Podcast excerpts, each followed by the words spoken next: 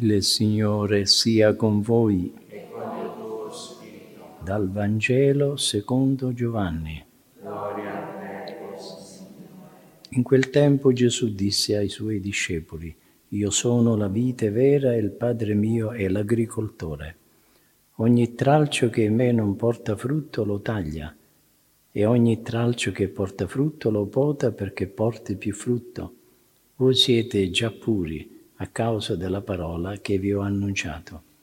Rimanete in me ed io in voi, come il tralcio non può portare frutto da se stesso se non rimane nella vite, così neanche voi se non rimanete in me.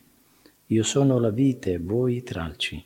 Chi rimane in me ed io in lui porta molto frutto, perché senza di me non potete far nulla.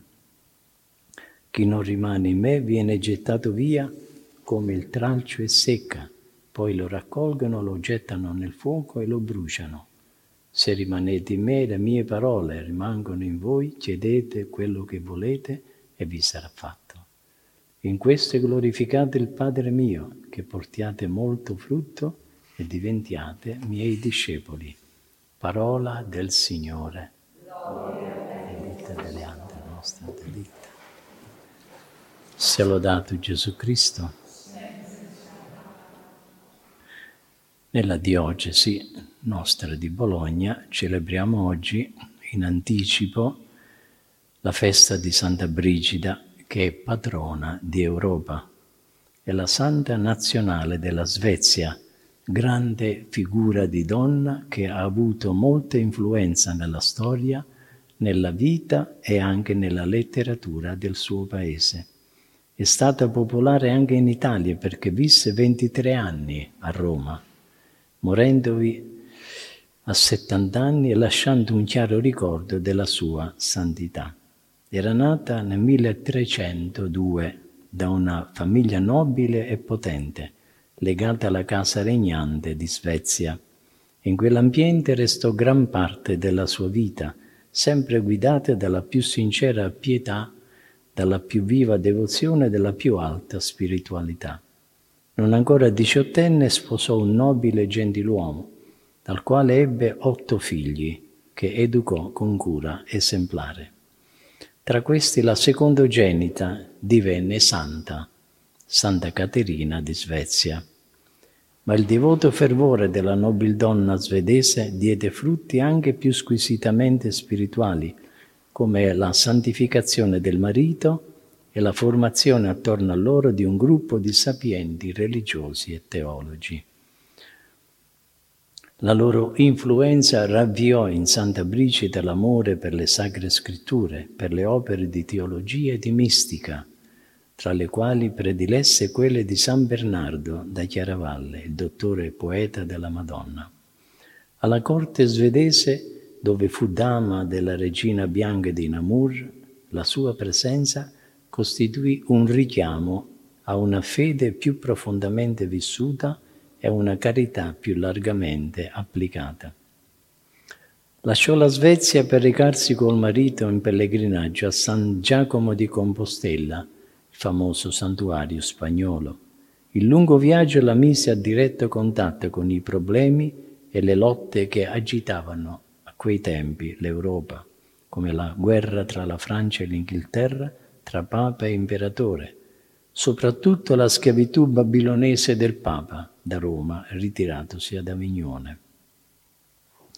Santa Brigida, con l'aiuto di Dio, volle dedicare la propria esistenza alla difesa della cristianità contro questi e altri mali, soprattutto dopo la morte del marito e la sua cosiddetta seconda conversione. Si ritirò presso l'abbazia di Alvastra, dettò ai suoi direttori spirituali che le traducevano in latino le sue celebri rivelazioni, sublimi intuizioni e soprannaturali illuminazioni che la conobbe in una sorta di estasi per tutta la vita, raccolte poi in otto folti e bellissimi volumi. Per lucrare l'anno santo del 1330, Santa Brigida venne a Roma, dove non si mosse più, se non negli ultimi anni di vita per un lungo e faticoso pellegrinaggio in Terra Santa.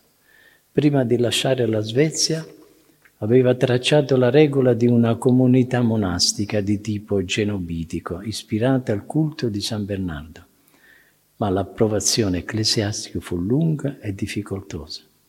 Fu infatti la figlia, Santa Caterina di Svezia, che poté dar vita all'ordine religioso del Santo Salvatore. Approvato dal Papa Urbano V, si diffuse rapidamente in tutta Europa. Santa Brigida fu per tutti di grande esempio, per la sua opera a favore dell'unità dei cristiani e per la pace tra i regni d'Europa, Giovanni Paolo II le conferì il titolo di patrona di Europa. La liturgia oggi ci presenta la pagina del Vangelo di San Giovanni che descrive l'intima unione che deve esserci tra Gesù e i suoi discepoli. Deve essere come quella che esiste tra la vite e i tralci. Gesù è la vite, noi siamo i tralci. La linfa, ossia la vita di Gesù, che è vita divina, passa da Lui a noi. Ma se noi ci separiamo da Cristo non daremo più frutti come i tralci, separati dalla vita, si seccano, non danno frutto e muoiono. Dio, Padre, è il viticoltore. Egli vuole che i tralci non perdano l'unione con Cristo. Questa è la gioia più grande del Padre, che portiate molto frutto, dice il Vangelo. Per ottenerlo è necessario rimanere strettamente uniti a Cristo attraverso l'amore. Portare frutto è la caratteristica del vero discepolo di Cristo.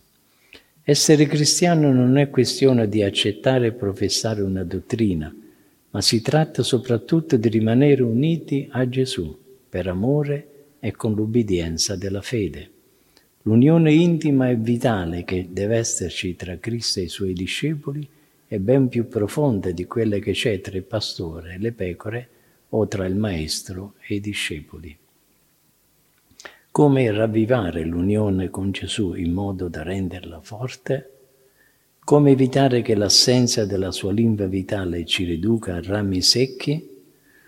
Nella Chiesa sono a disposizione alcuni mezzi che ristabiliscono la comunione con Cristo.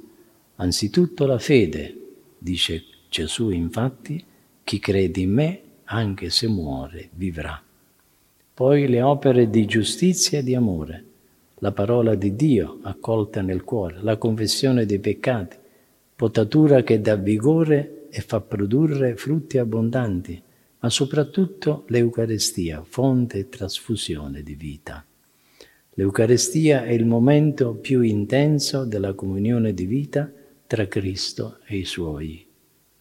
Iniziata già nel battesimo, essa ha il suo momento più bello ed espressivo nella comunione eucaristica ma che poi si deve prolungare durante tutta la giornata in una comunione di vita e di opere.